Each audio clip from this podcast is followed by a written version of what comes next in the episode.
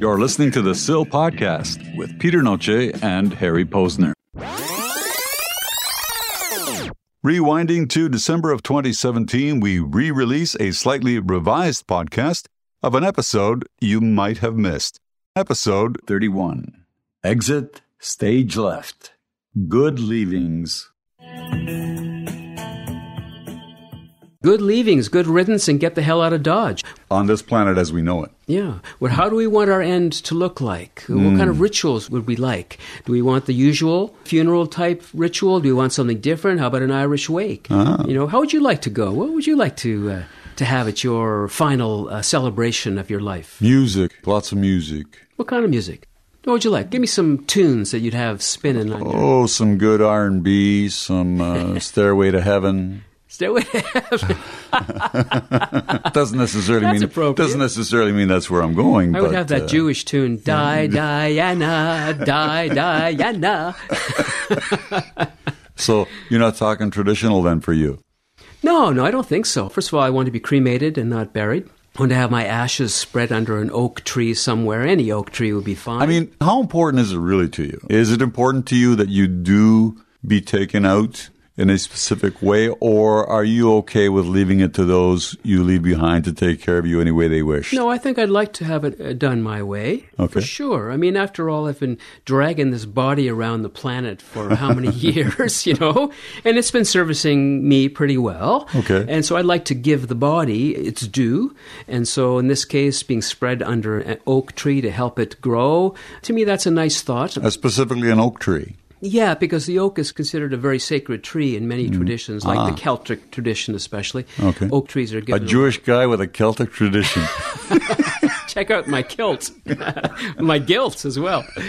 But um, yeah, so that's the kind of thing. And I'd like there also to be music, poetry, good stories. In fact, a few years ago in a writers group, the prompt that we got was to write our own eulogy. And boy, what an interesting challenge that was. no, that would be. Yeah, so I did. I wrote my own eulogy as I felt people should read it, but it forced me to look at my life in a different way, to try to gain some perspective on it, to point at the times and areas in my life that are worthy of remembering or celebrating and that sort of thing, and the qualities of my personality that are worth remembering and celebrating. Makes sense. So you want to exit with a celebration of your life. Yeah, we have always felt that this tear filled ceremonies and people are wailing and crying and gnashing their teeth over, oh, he's gone, he's gone.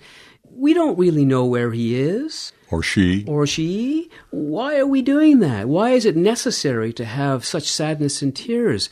After all, death is as much a mystery as birth, and we celebrate birth. Why don't we celebrate our passing? So, yeah, I mean, uh, we've all had experiences of different funerals, and some of them are quite unique, some of them are, are kind of classical, uh, traditional. And I've always remembered the more unique ones. But the basics behind all funerals are essentially the same in varying degrees. It's about uh, honoring the dead. It's about an opportunity to say goodbye or say hello, whatever the case might be, mm-hmm. uh, depending on your particular religious perspective. Yeah. But it's really about giving people an opportunity because the deceased, I mean, what opportunity are we talking about for them? It's, Well, as you know, there's a, an uptick in the idea of doing a, a pre funeral funeral while the person is alive, I like it. where you can do all of what you just said celebrate their life, have fun, have a wake, uh, all that, while they're still in the room, so to speak, mm-hmm. so that they can experience it. Because, after all, when we're dead, we're not really experiencing the funeral, but I mean, maybe we are as a spirit or something hovering around, but we don't know. Right. Uh, what you're saying is giving yourself a chance to participate where you're never going to have that chance if you take the traditional route. Sure, I want to hear those stories that people are going to tell about me in advance. I'd love to enjoy them too. And be ready for the negative stuff too, right? Well, yeah, all the above. Well, it's amazing how much you don't hear of the negative stuff at regular funeral. The, the life is often whitewashed. True. It bothers me when that's the case, you know, especially with my own uh, relatives who've passed on, Mm-hmm. hearing tho- those stories that, About how wonderful they were. yeah, and making up stuff about them that really isn't true. about that cheap uncle that you had that was never good to you. Exactly. And they say, oh, he's such a generous soul. You know, bullshit. he, was, he was a miser. You know, that kind of thing. You want to say something, but you can't because Right. other people are there, blah, blah, blah.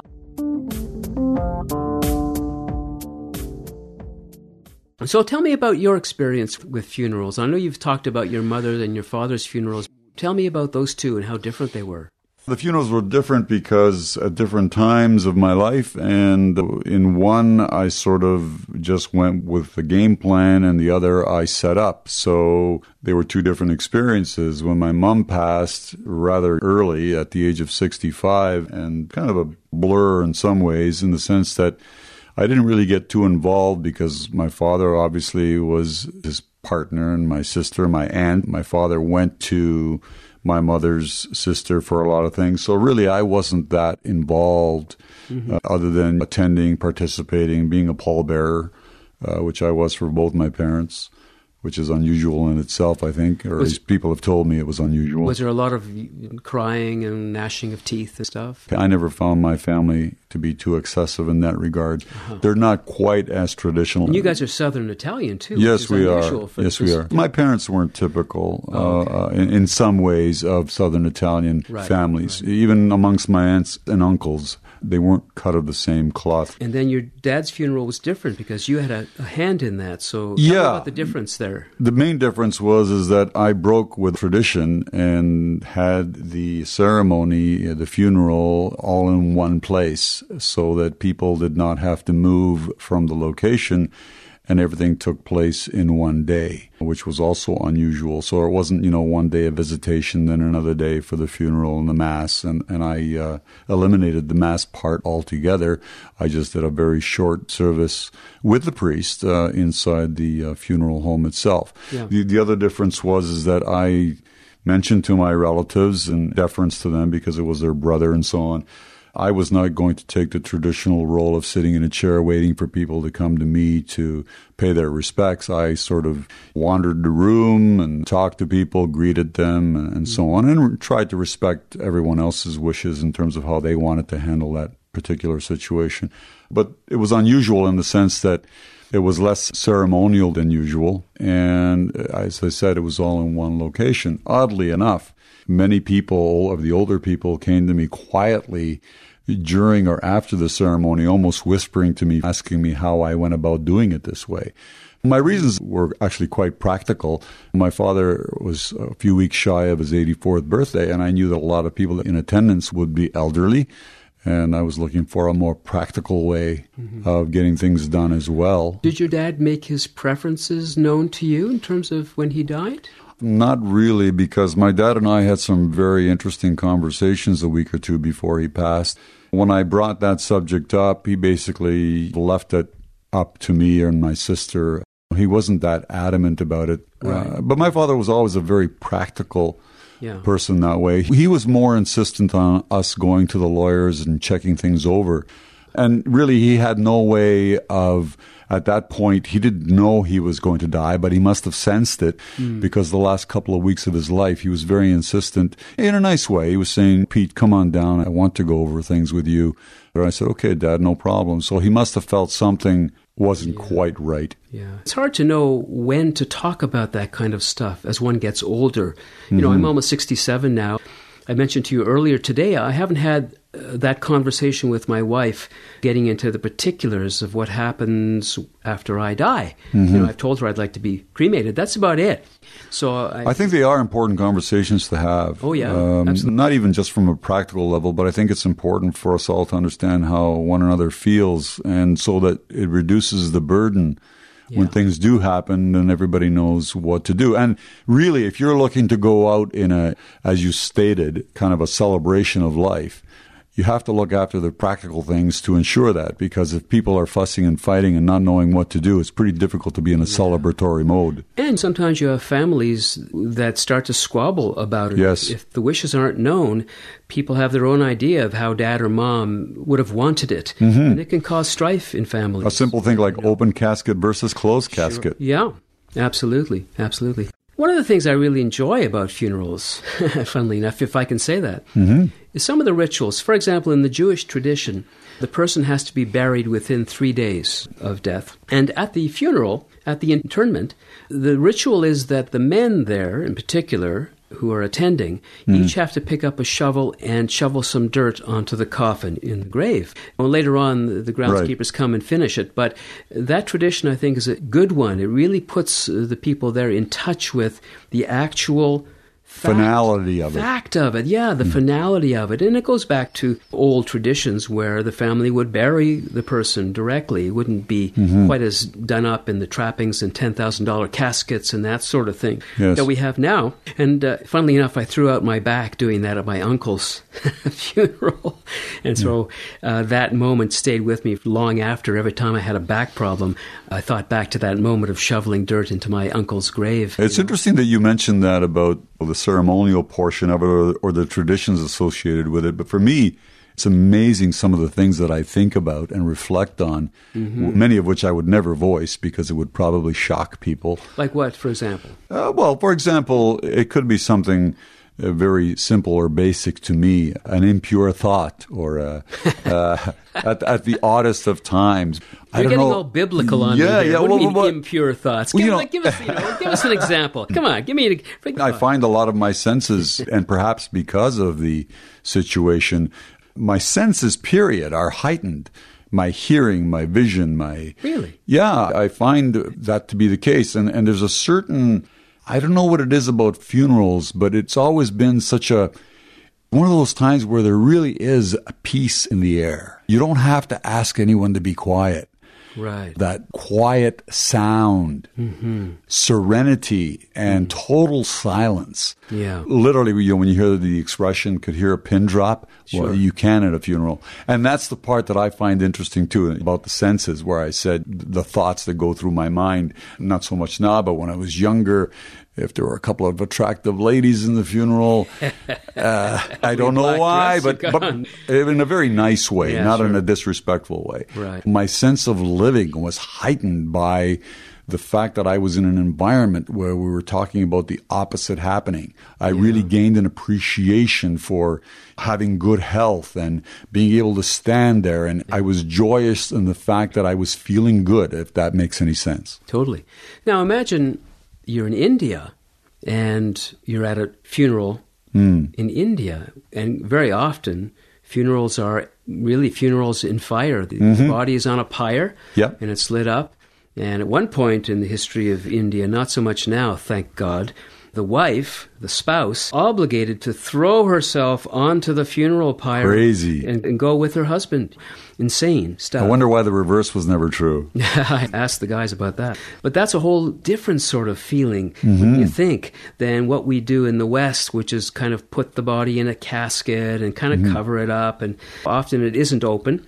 But here, you know, in India, say, you've got, you're watching the body being consumed by fire and being taken up into the air and becoming ash in front of you, which really puts a different perspective on how we treat our bodies and how we think about our bodies. Sure, and to one religion or one race, it's perfectly normal. To another one, it's almost objectionable to conceive of. Cremation for a lot of people is inconceivable. Yeah, it's true, isn't Uh, it? The actual burning.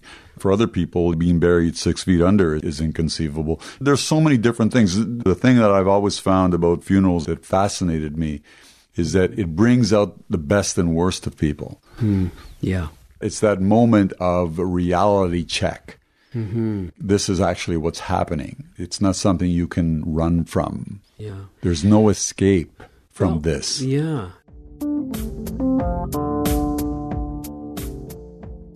I'm hoping that I can leave this earth if I get that opportunity because none of us knows exactly how it's going to take place, that I can leave with dignity. I'm already talking about this and we'll be talking about it with our son, and it's a discussion that I do wish to have because what I'm experiencing right now with family members, friends, and what I've seen over the last few years, I do not want to replicate what I'm visualizing. I do Like not. what? This long, drawn out oh, situation. If I'm in a situation where I know I'm not going to get better and I'm only going to be a burden on myself and others, I'm a very strong believer in assisted death. Well, we just passed a law not too long ago in Canada legalizing assisted death in certain circumstances. Yes. we? So that is changing here. Euthanasia, as it was Mm-hmm. called, was a really verboten thing. You didn't want to talk about it. It was too polarizing, Mm-hmm. and people were dead set against it. And I think we've gradually loosened that Yeah. objection. And uh, I'm also a very strong believer in going to the person who's having the experience because I know with a lot of families, sometimes when people die and they haven't had things in place, special requests and so on, family members begin to fight amongst themselves as to what they should do. I'm planning never to be in that situation. I believe in totally respecting the individual. Whatever the individual decides, assuming they're of reasonably sound mind, mm-hmm. I'm in total agreement with, regardless of how other members of the family feel. I think uh, when I die, the marijuana laws have changed. Ah. I think I'd maybe like to have uh, some tokes on a good weed, have my favorite playlist of tunes uh, Absolutely. up, Yeah. and right off into the sunset on the waves of "Come on, baby, light my fire." Light my fire. Yeah. Not my pyre, my fire. exactly. you know, and gallop off into the spiritual sunset on the back of great music. Sounds wonderful You to know- me. I hope I have that option. If you can go out peacefully, like you just described, wow. Yeah, on the other hand, and I've had this discussion with my wife, when they say died peacefully in his bed or died peacefully at home, my wife always cringes and says, How the hell do they know how the person has experienced that last breath? You don't. You know, how uh, it's not necessarily peaceful at all, even though you may not see any sign of a struggle.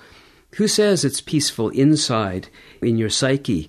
After all, pain is pain. Mm-hmm. And when I think about my last few breaths struggling to get the air into my lungs, to me that makes me crazy because I almost drowned once, and that was my intimation of dying. And so for me, the most painful thing would be being totally aware that this could be my last breath and the feeling the body struggling against it, raging against the dying of the light. you know? Sure, of course, but you're still using the parameters which are known to you. Until you get to that actual moment, you have That's no true. idea how you will experience that. We go on based on what we know, so you assume that things will play out a certain way, but perhaps there's something that happens at that moment because my experience has been all three situations uh, seemed quite peaceful.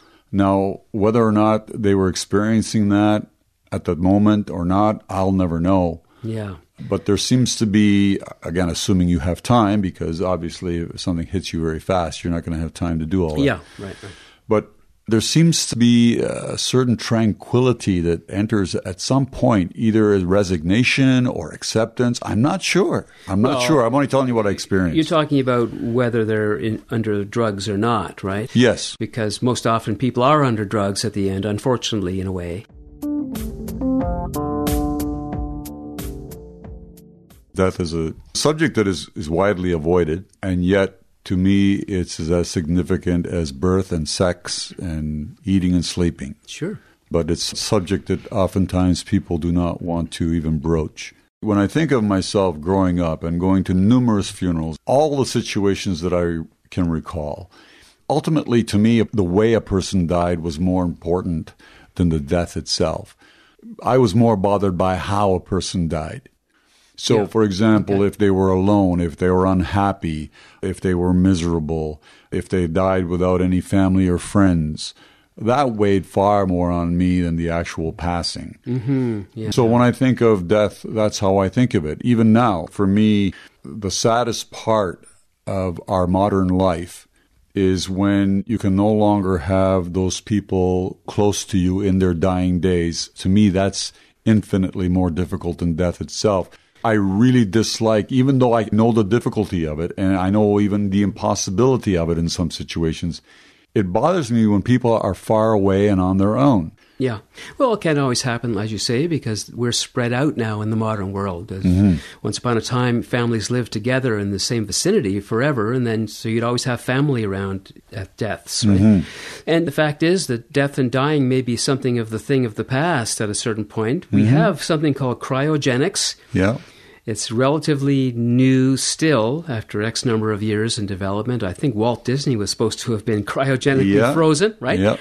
What do you think? You think would you think you'd like to be cryogenically frozen and then unthawed out after 50 years? I don't know. I haven't given it uh, that much thought. And I've never been preoccupied with living long. I've been more preoccupied with living well. So perhaps that's why I never looked at that or never thought about that. I'm more preoccupied about leaving this planet, having taken care of unfinished business, and leaving, as I said, if I can, in a peaceful mode, you know, with some dignity and with as little pain to those around me as possible. Because if they see a scared and troubled and angstful individual, that's going to weigh very heavy on them. My family members, Yeah. you know, if they see me at peace and see me accepting and being able to pull a smile out of my hat if I need to, it's going to make it a lot easier on them. And that's ultimately what I would like to do. Now, I don't know until you get there. You never really know how you're going to handle it. Mm-hmm, but that's what I'm hoping. A friend of mine made a film about death and dying, and the film was kind of focused on that certain moment before death when often is the case where the person suddenly has a sudden energy in them. Mm-hmm. They'll often sit up in bed or they'll raise their head and they'll smile before they die. And it's, it's- Yeah. the whole film is about that smile Yeah. and what it means. And what are they seeing? What are they experiencing that brings on a smile? Is it a certain wished for light or heaven or angel that's visiting them that suddenly they realize it's okay and I can go? Or what is it? So, as you I say, mean, you talked about my parents earlier on. Interestingly, wh- the hardest thing about my mom's passing was that I saw her passing as a person who left this world unhappy, uh, sadness. Now, my father may have had every reason to be as sad or not, but that's not what he communicated to me. He communicated to me that he was leaving very satisfied, that he'd survived the war, he'd come to a foreign country, raised two children who seemed to be doing well. Yeah. He felt full of satisfaction. Now, he may not have experienced that in his dying moments. He may have been frightened, whatever, but that's what he left me with. He left me with satisfaction. So when I think of my parents, even now, that's predominantly what occupies my mind is how they left. Yeah, and dignity, as you say. In my mother's case, uh, towards the end, she was such in bad shape that they put her into ICU. Hmm. And so she was on a respirator, all the tubes, all that stuff. And for me, that was the very hardest part. Sure. Uh, towards the end was going into that room and seeing her all trussed up with technology. Mm-hmm. But what happened was she somehow realized, I think, it was coming to the end of her life, and she got her lungs to work. She got off the respirator. She got out of mm-hmm. ICU and back to the room.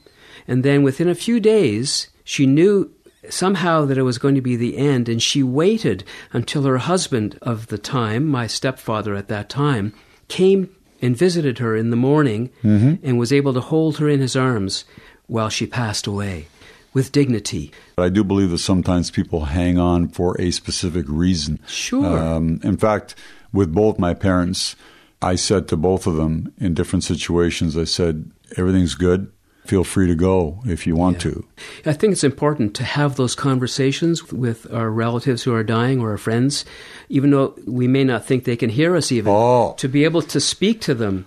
One of my pet important. peeves, you just hit on that. When I see someone that everybody in the room knows is on their way out, or they're dying, whether it's in five minutes, in half an hour, half a day, and they start saying certain things as if the person is not there. Yeah, exactly.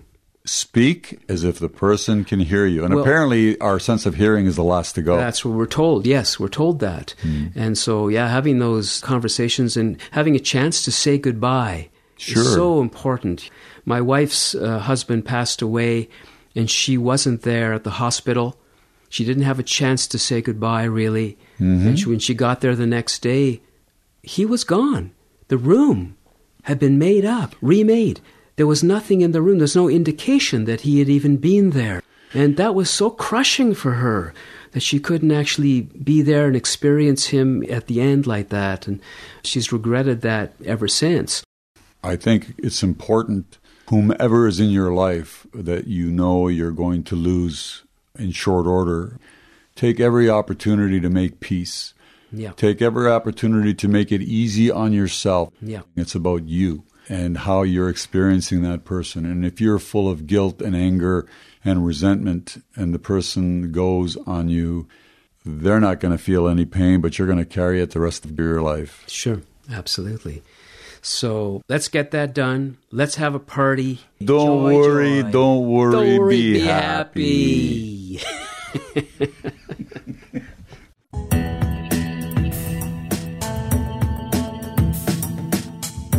The SIL Podcast is a Connecting Dots Media production, available at thesilpodcast.com.